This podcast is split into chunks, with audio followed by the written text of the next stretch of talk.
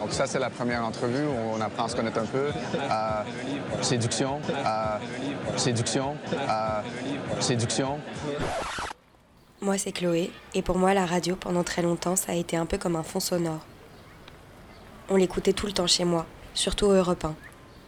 Je crois que maman est amoureuse de Laurent Ruquier. Hervé est à Bron. Ah bah Bron, c'est tout près de Lyon, ça. Bonjour Laurent. Bonjour Hervé.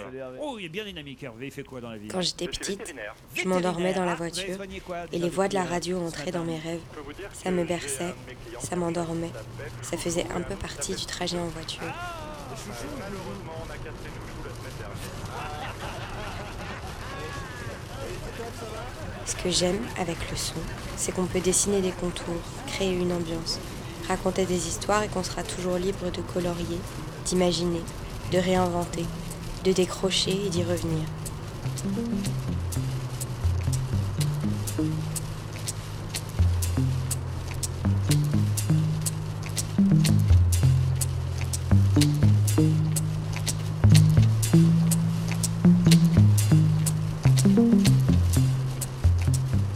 C'est un peu comme les livres en fait. Le métier d'éditeur est sans doute le plus beau du monde, disait Michel Tournier, qui nous a quittés cette semaine. Est-ce que vous êtes d'accord avec lui? Tout à fait. C'est un métier, euh, d'abord c'est le métier de la liberté. La liberté de publier tous les auteurs que l'on souhaite. On a le Moi je suis d'accord. Les livres c'est la liberté.